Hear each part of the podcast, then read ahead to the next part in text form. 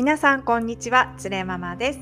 この番組ではちょっとアスペルガーでモラハラな夫との生活について実際に夫婦生活を送る上で私の感じる苦しさや葛藤をそのままお伝えするとともにその原因について考察しそれを将来につなげるためにどんなことを考えるかをお話ししていくポッドキャストです。同じようにパートナーとの共感不足に悩める方に少しでも共感していただけるようなポッドキャストを目指していきます。えっと、私、普通の主婦ですので、えっと、一生懸命話してるんですけれども、話し方がどうしても遅いので、ここからですね、1.2倍速から1.5倍速で聞いていただけるとちょうどいいかと思いますので、ぜひお試しください。はい、えっ、ー、とですね、今日のテーマなんですけれども、えー、なぜパパとママは仲が悪いのかと6歳娘に聞かれた話思い切って理由を答えてみたっていうテーマでお話したいと思います。これ昨日の夜寝る前に私娘と、えー、私一緒のベッドで寝ててで息子とえーと、モラオがですね同じベッドに寝てるんですけれども昨日あの聞かれましてね娘に「どうしてパパとママは仲が悪いの?」って聞かれましてで私は正直に言いました。ちょっとね今までちょっとごまかしてたんですけども最近ちょっとこう女性差別の件とかモラハラの件で資本主義のこととかちょっと勉強したのでこれね正直にちょっと娘に言ってみました。でちょっとねこのこと後でお話ししたいと思うんですけれども前回までの振り返りから、えやっていきたいと思いますでねちょっとね先週私末すごく疲れちゃってちょっと軽く土曜日ダウンしてたんですけれどもっていうのも先週子供がですね火曜日の夜に娘が熱出してえー、水曜日から休んでかと思ったら木曜日の夜中に息子が耳が痛いって泣き出してで息子も休んでその病院連れてったら、まあ、中耳炎だったんですけれども、まあ、それをまあ全部一人でやって子供病院連れてって、まあ、ご飯も朝昼晩作らなきゃいけないしでもちろん在宅なんで私仕事もやんなきゃいけないしっていうので本当になんかあの気づいたらすごく疲れちゃってて子供が水木金、えー、2人とも家にいた状況だったので疲れちゃいました。それでえっ、ー、とね、あとはちょっとフェミニストってどういうのなのかなと思って前回ね本当は今回フェミニ日本のフェミニズムってどうなのかっていうのを調べてお話ししようかと思ってたんですけど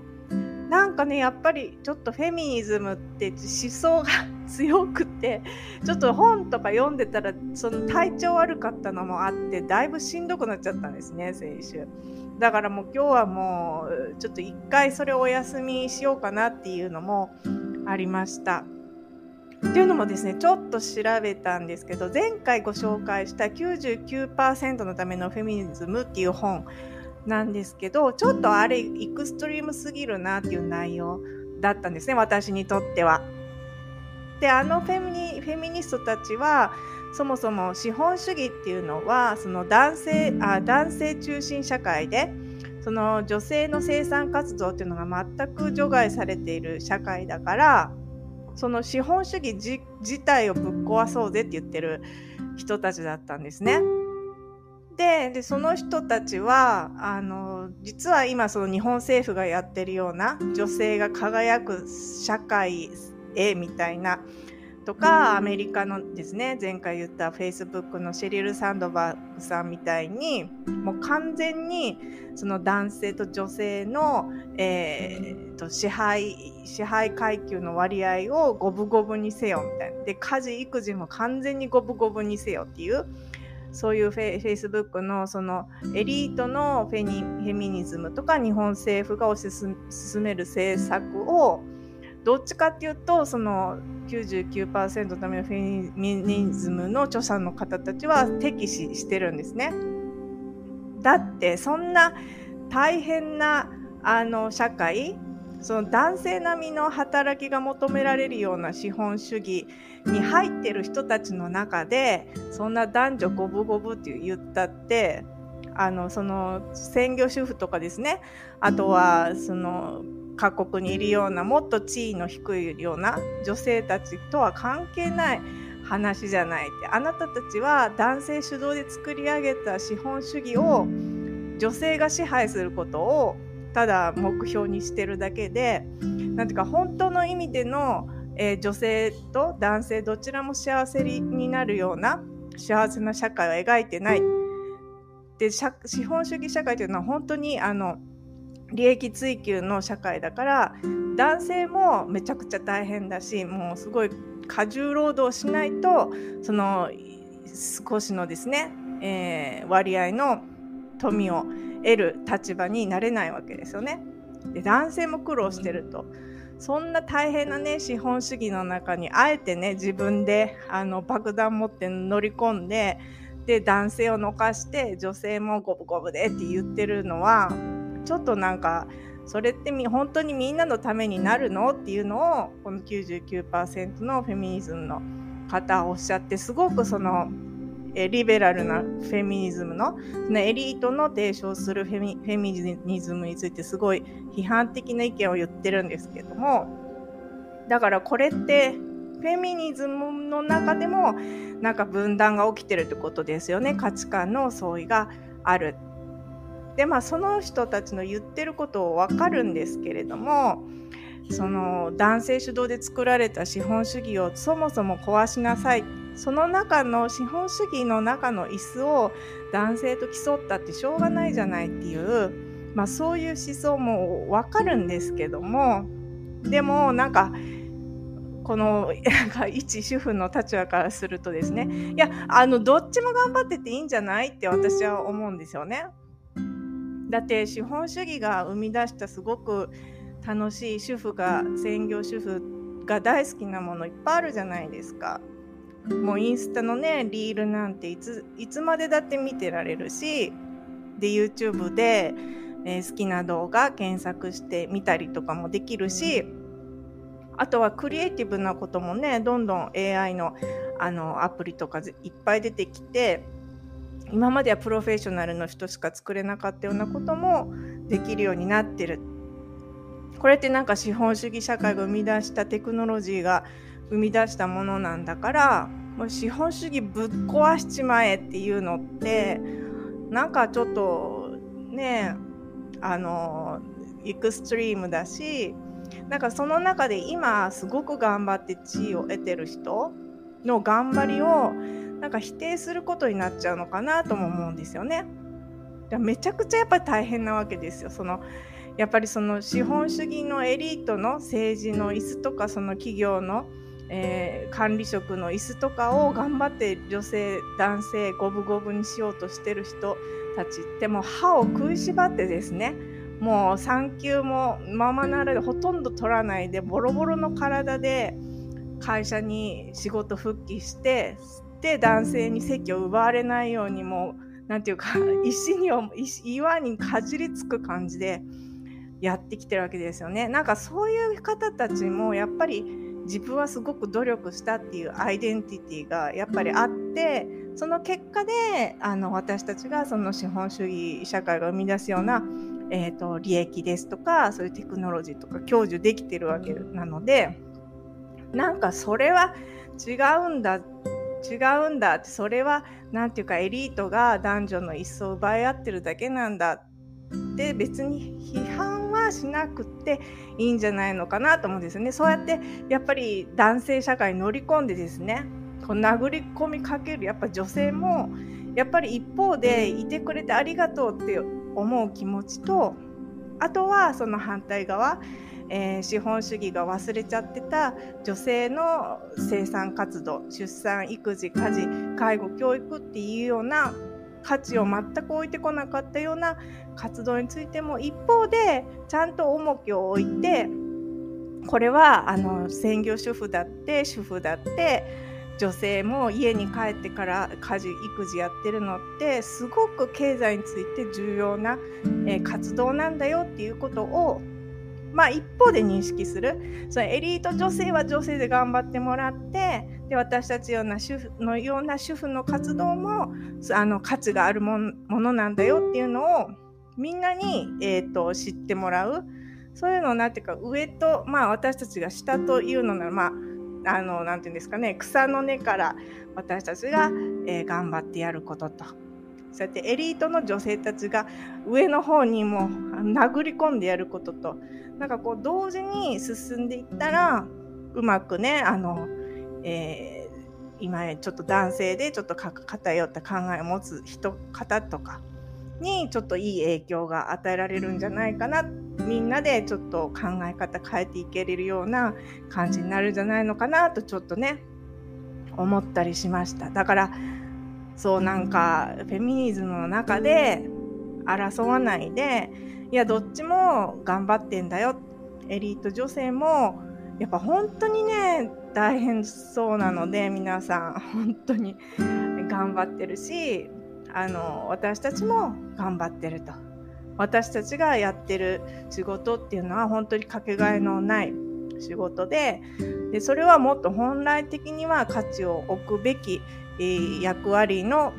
えー、仕事なんだってことはもっと認識されないといけないっていうことなのかなと結局のところ思いました。はい。なので、そうですね。なんか言っても、まあ、私もモラオ撲滅をね歌ってるわけなんですけれどもモラオもモラオでアスペでねあの空気読めなくて私の気持ちが分かんなくてで私しかも女性差別で私をないがらしろにしてひどいことばっかり言ってるわけですけど飯がまずいとかねあのもっと掃除しろとかねいや私も働いてるけどそもそもね資本主義が男性、えー、資本の、えーえー、そういう考え方ですからまあそうなってると。とはいえまあモラオも頑張ってると。あのやっぱりアスペのモラオは、まあ、それなり社会で重宝されてるとちゃんとね利益率のいい、えー、仕事をしたりとかちょっと生産性の高いことをやったりしてると。なのでまあ完全にモラオが滅びてしまっても私たちが好きなインスタのリールとかねそういうのは生まれないかもしれないからまあだからもらおうと共存しなきゃいけないのかなあそうですねだからいかにしてもらおうと共存イコール資本主義と私たちが共存するのかっていうのも次ちょっとお話したいかなと思ってます。でここまでがちょっと前回のお話ででで今日の本題なんですけれども、えー、昨日寝る前にですね、えー、夜なんかでパパが子供たちを叱ったんですよね。あそうかなんか子供たちがぬいぐるみをリビングで投げ合ってたらその前に娘があのテーブルに出してた絵の具の、えー、絵の具の筆を洗う水バケツみたいなちっちゃいやつをにぬいぐるみが投げ合ってたぬいぐるみがぶつかってその水バケツを倒しちゃったと。で、旦那さんはそれ倒すから気をつけなさいって言ってたのに、そのその2秒後に娘がその水をひっくり返したので、何してんだって結構怒ったんですよね。言っただろうみたいなことで言ってて、いやいや、そんなことままあるじゃないですか。あのダチョウ倶楽部のね押すなよ押すなよじゃないですけど振りみたいなところありますよだから言ったのにとかだから転ぶって言転ぶからゆっくり歩けてそんなジャンプしながらあの走ってたら絶対足くねるからとか言ってもで案の定その2秒後に足ひねって泣いたりとか転んで泣いたりとかだからそれがなんか子供じゃないですか。でもなんか結構厳しめに怒ったからでなんかその言葉遣いが私嫌だったんですよね。何やってるんだとか何やってんだよって言ったのかな。でちょっとまあそんなもんなんだからちょっとそんな言い方しないでよみたいな感じで言ったら、まあ、旦那さんはいや子供を叱ることも大切だみたいな変なこと言ってて。いでいやだから言い方がちょっとあの良くないんじゃない？みたいなことちょっと言い合ってたんですよね旦那さんと。そしたらまあ寝る前に娘がなんかねパパとママがアーギュメントしてるのを私はちょっといつも怖く思うってぽつりって言ったんですよね。でああそうかそうだよねってたまにねやっぱり喧嘩しちゃうことがあってえっ、ー、とやっぱそういうのって娘はやっぱり分かってますね。あの上の息子もいるんですけども8歳の。まあその子は、まあ、男の子だから受け流すみたいないろんなことやっても受け流すみたいな感じであるんですけども娘がぽつりとねえーと、そうやってアーギュメントするのすると私はちょっと怖く思う。どうしてねママはパパにそうやって冷たい言い方をするの？って聞いてきたんですよね。なんか私ほんともらおうが大嫌いだからもうあいつ本当お亡くなりになればいいっていつも思ってるんですよ。なのでついついやっぱり冷たい言い方になってしまうんですけどやっぱり日々ずっとやっぱりないがしろにされてきてご飯作っても文句言われるし家事ができてないって言われるし仕事を何て言うか家事ができないんならそんな仕事やめちまえとかね。なんか全てにおいて何て言うか認められてないっていうか本当に家のま本音を言うと本当に身の回りの世話だけちゃんとやってくれればいいっていうような私の人生があのいい方向に向くようにとは全然考えてくれてない旦那さんなのででやっぱりそういうことが積もり積もってどうしてもねあの冷たい言い方になってしまうとご飯とかはちゃんと作ってるんですけどもあもうあまり会話するといつも私が嫌な思いをして終わってしまうので会話もなるべくしないようにしてるんですね。まあちょっと今日の出来事を報告するぐらいな感じで。そしたら娘は「どうしてパパにそんなに冷たいの?」みたいなことを言ってきました。でこれどうしうんどうしようかなと思ったんですけどあの心理セラピーをね私受けてたって話をしてたと思うんですけれども心理セラピーの先生もやっぱりね親がお互いをリスペクトし合ってそういう様子を子供に見せることで子供の心身が健全に育ちますよっていうわけですよ。ね？それでもさ でもさとか言ってすいません。どうやったらリスペクできるんですか旦那さんを。私のことをずっと差別してくる。もう資本主義に組み込まれたね旦那さん。私は何のね、えーと、価値も生み出してない女ですよ。彼にとったら。でそのことも自ら言っててあのもう女性は家のことをちゃんとやるべきものそういう考え方が頭に染みついてるって自分で言う人に対してどうやったらそのリスペクトできるんですか？っても私が本当心理カウンセラーの先生に聞きたかったんですけれどもでそう言われてたのでねまあでもそれはそう言われてるからそうだよねと思ってなるべく口論とかはしないようにで口論にならないように会話をしないように私はしてたんですね。でもたまに会話するとどうしても冷たくなっちゃうってことででや娘はやっぱねそのことに気づいてたってことなんですよね。でうんでそのことについて答えるのに「あごめんね」って言ったんですよね。でその後にねいつも通り「あじゃあパパとママ明日からあの喧嘩なんてしないから仲良くするから」って取り繕うこともできると思うんですけれどもいやでもね私は怒ってるんだってことをちょっと娘にね説明してみた説明してみようと思ったわけです今回。でそので説明してみました娘に。でいい？ってあの実はねママがいつもパパに怒ってるのには理由があるっていうふうに説明始めました。世の中にはね女の人男の人あとは男でも女でもない人もいるけれどもあなたはどの人が一番偉いと思うみたいなことを聞いてみました。そしたらね、えー、と娘は、え、みんなって言ったんですね。男の人も女の人も男じゃない人も男でも女でもない人もみんな偉い大切だっていうふうに答えたんですね。あそうそうってよく分かってるね。ママもねあのだ男でも女でもどっちでも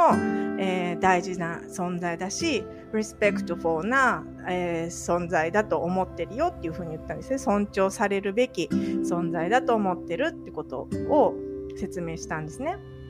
でもパパはそうじゃないんだと。ママにいつもね意地悪なことを言ってくるんだけどそれはパパが男性の方が偉くて女性の方を偉くないって思ってるからなんだよってことをきっぱりと私は言いました。勉強して、えー、彼のモラハラは明らかに、えー、女性差別だって私は思ったからです。って言いました。だからママはいつもパパに怒ってるけど理由がなくて怒ってるんじゃなくてパパはえーと、男だから偉い女だから偉くないっていう風に思ってるからなんだよ。で私は、えーと、娘もね女の子でとってもスマートでねあの賢いくって可愛い子なのに女の子だからといって男の子よりも劣る存在なんだっていう風に思われるのが絶対嫌だって。でそういうふうにパパ思ってるパパをママは絶対に許せないんだよっていうことを言いました。でなおかつねでね最初ママはこんな風に怒ってるのはママだけかと思ってたんだけどもいろんな本を読んだら世界中のママが今そうやって男性よりも女性の方が劣ってるって考える人のことを怒ってるんだってことに気がついたと。だからママだけじゃなくて世界中の人が今みんな怒ってるんだって話をしました。だから例えば、えーと、肌が黒い人も、えー、肌が白い人も私たちみたいにちょっと黄色い人もみんな同じだし得意なこと苦手なことみんなあるけれどもそのみんなのね得意なことをそれぞれ尊重してみんなを大事に思っていくことが大事だと思う。っていうふうに言ってだからママはいつもパパに怒ってるんだ。仲が悪くて本当にごめんね。でもねってパママはパパのそういうとこが嫌いなんだ。でもパパはパパでいいところがあってお仕事も頑張るしすごいあの算数とか数学が得意だしそういうところをあなたたちも受け継いでるからそこは感謝してるんだけれどもだけどいつも意地悪をしてくるパパをママはあんまり好きじゃないっていう風にきっぱりと言ってみました。これどう思いますかね？ダメかな？いやでもねそういうことなんですよ。なんか本当に私は怒ってるのにそれを隠してえっ、ー、とあたかもお互いをリスペクトしてるかのように振る舞うことで子供にそういう印象を植え付けることできますけれどもそれって意味あるのかなと思ってその旦那さんが私にちょっとあの嫌なことを言うことそれを私は嫌なんだっていうことなんで怒ってるのかなママはっていうことを説明してあげることが私は大事なんじゃないかなと思いました。あの仲のいいところを見せなさいってみんなに言われるけどいやもう無いやそうじゃなくて私ママは怒ってんだよってことをね。でなぜ怒ってんだってことを娘に説明しました。そしたらね娘が「じゃあどうしてパパと結婚したの?」って聞いてきました。6歳で「おや本当だね」って言って「本当あなたいいこと言うね」でもねママは結婚するまで分からなかった。ママは結婚する前までそうやって男の人が女の人を下に見てる人がいるってことに気がつかなかった。でみんなにあの respectful に振る舞う人ばっかりだと思ってたのにパパはそうじゃなかったことに結婚してから気づいたんだよっていうふうに言いましたそしたら娘はあじゃあ私は結婚する前に男性にも女性にもあなたは respectful ですかってちゃんと聞いてから結婚するって娘が言ったんですよね。いやそれめちゃくちゃいいね。今ね参考とかそんなんないですけど収入学歴身長。そんなんないない言われてないかもしれないですけども。いやそこにねいやもう資本主義って男性女性差別とペアなんだからあなたは差別意識を持ってますかってやっぱり結婚する前に聞いた方がいいねってことを 昨日寝る前に話してました。いやでもそれいい会話めっちゃできたなと思ってやっぱりねそうやって両親が仲いいところを見せるのもいいですけどもやっぱり人って結構人の失敗から学ぶことって多いじゃないですか。で成功体験から学ぶことももちろんありますけどもあの時私こうやっちゃったんだよねやらなきゃよかったって偉い人がぽつりって言った失敗談の方が心に残りませんか？で私はそれをね願ってます。ママ結婚失敗しちゃったんだ。じゃあ私はちょっと失敗しないようにしようかしら。って娘が思ってくれたらいいねって思ってます。皆さんどうかな？これ一か八かのちょっと私賭けですね。なんかやっぱりもう理想の夫婦像を見せなさいってばっかり言われるじゃないですか。もうそれに私はもううんざりしたんですよ。ほんとはっきり言って。どこをどうやって旦那をリスペクトフルする素振りを見せりゃいいんだよっていうね。いやもちろんねちゃんとご飯作りますしあの娘息子にねいい遺伝子を引き継いでるんだよあなたたちはだからあなたたちは頭がいいんだよっていうことくらいをね言おうと思いますけどもその人格的にちょっと尊敬できない人にそちょっとやっぱりリスペクトこちらがされてない人にリスペクトを返すっていうことがどうしてもできないですよね。なのでちょっとこういうふうに